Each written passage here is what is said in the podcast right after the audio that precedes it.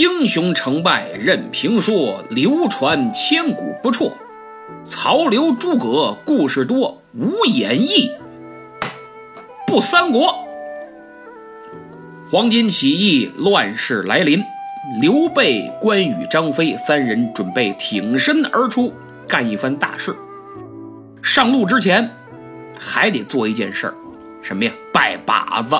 当时他们在张飞的庄子后边有一个桃园哎，里边这仨人就结拜了。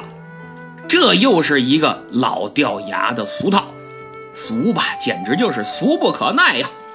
古代乃至现代的中国人，为了表示相互忠诚、义气，大多会采取这种形式，也就是几个人本来没有血缘关系，一个头磕到地上。磕头是讲原则的，当然不能像某些人一样，给谁都磕，磕的都没有职业精神了，那叫犯贱。这几个人一个头磕到地上，再喝点鸡血酒之类的，就是亲兄弟了。有福同享，有难同当，不求同年同月同日生，但求同年同月同日死。若有违背，哎，如何如何的，一世大抵如此。似曾相识了吧？哎，香港黑帮片里经常看到这样的镜头。这种仪式延续了几千年，亘古未变。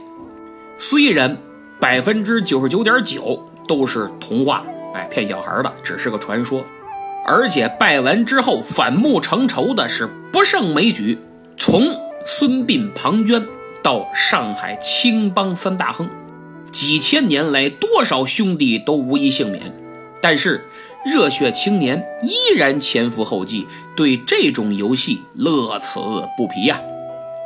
但是刘关张三兄弟在桃园的这一拜，却是流芳百世，成为千古佳话，也被奉为热衷于此道的楷模，堪比爱情传说中的牛郎织女。更后来摇身一变。成为义气化身，尤其是关羽的传奇故事，大家再结拜的时候，干脆就直接拜他了。但这是陋习呀！领导一再教导我们，革命队伍里绝不能拉帮结派。不管怎么说，这一拜确实意义重大，惊天动地呀！结拜的结果，地球人都知道：刘备老大，关羽次之，张飞老三。这就是传说中的桃园三结义，拜个把子能拜到这份儿上，不愧为极品。俗话说是金子总要发光，何况正好有黄巾起义这把真火助炼，三兄弟投奔了涿郡太守刘焉，很快杀退了起义军，建立首功。经刘焉举荐，刘备被政府封为定州中山府。安喜县尉，这个安喜县现在在河北中部一带。刘备三十来岁，混了个县公安局的局长，哎，也算仕途的第一步迈开了嘛。似乎这样干下去，哎，前景还算不错。但命运注定要把他推向一个更高的历史舞台。到任以后。刘局长兢兢业业、清正廉洁，工作开展的相当顺利呀。正当他要大展宏图之际，出事了。怎么回事呢？咱回头再说。这皇上身边这十常侍，他们也知道自己干的这些事儿啊，不是什么利国利民的好事儿。哎，他总他是心虚的，而且群众们反对的呼声还是很高的。他们这一琢磨。得派点自己的心腹手下呀，到全国各地走一走，看一看，发现有较劲儿的，马上除掉。这帮人的官职当时叫督邮，实际上就相当于今天的督察。这些督邮自恃权重，又有一帮死太监们撑腰，每到一处是作威作福，刮起了强烈的督旋风。掘地三尺，搜刮民脂民膏，哎，那叫有权不使，过期作废，使劲的贪吧。话说这一日，有一位督邮来到了安喜县，这位都邮大人是张让的亲信，那家伙把谱摆到家了，明明到了安喜县，还要问问身边的随从，这前方是何处所在呀？手下急忙回答：“呃，大人，我们已经到了安喜县。”其实这刘局长就在马前迎接呢。这都邮还问：“那怎么不见县尉前来迎接呀？”但凡心虚的人，其实都是这样的，生怕别人瞧不起，所以要伪装的比较强大，给自己壮壮胆儿。于是，我们今天还能看到许多这样官位不大、派头不小的领导。所谓官不大，僚不小，真正的大人物用不着这样。刘备为人城府较深，喜怒不形于色。这种涵养还真不是一般人能具备的。三弟张飞在一旁可是看在眼里，怒在心头，只是碍着大哥的面子，不好发作。督邮到了刘备的办公室，例行公事后就直奔主题了。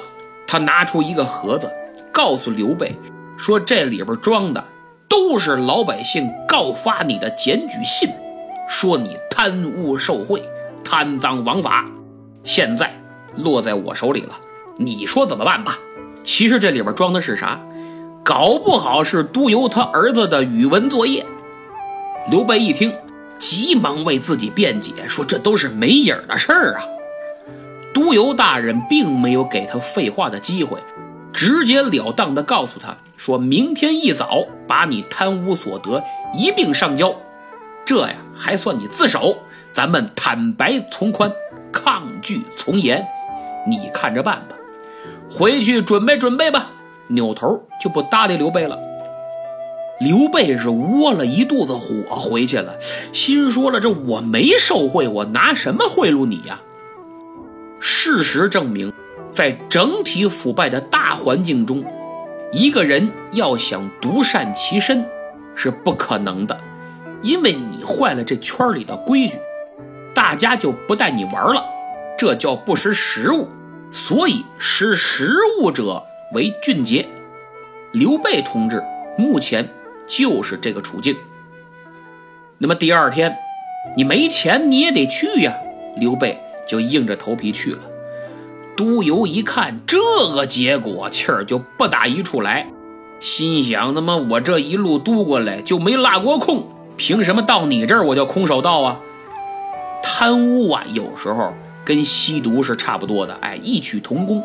这玩意儿上瘾，他不拿点他他心里他总他他别扭。这位领导这会儿就是上了瘾了，丝毫没有矜持，就吩咐手下人把刘局长绑在院子里的树上，折了几枝树枝就抽上了。县里工作人员纷纷过来求情，呵，这县衙里可热闹了。这关羽和张飞呢，看大哥去了这么久也没个消息，有点不放心，俩人就一块到县衙看看怎么回事。一看，哇，好家伙，那还了得！你他妈敢打我老大！领导怎么了？领导也不行。关羽还首先礼数，张三爷可就顾不得许多了。你他妈太不把我们兄弟放在眼里了！我这暴脾气，我。张飞冲上前去，三拳两脚就打散了爪牙，一把就像拎小鸡子一样，把都邮大人给拎到院子里来了。这都邮啊，平时作威作福惯了，在办公室里是养尊处优，又缺乏锻炼。当然了，你锻炼也没戏。那张飞那三国时代的猛人，你也干不过。这都邮哪见过这阵势啊？估计呀。没尿裤子就算不错了。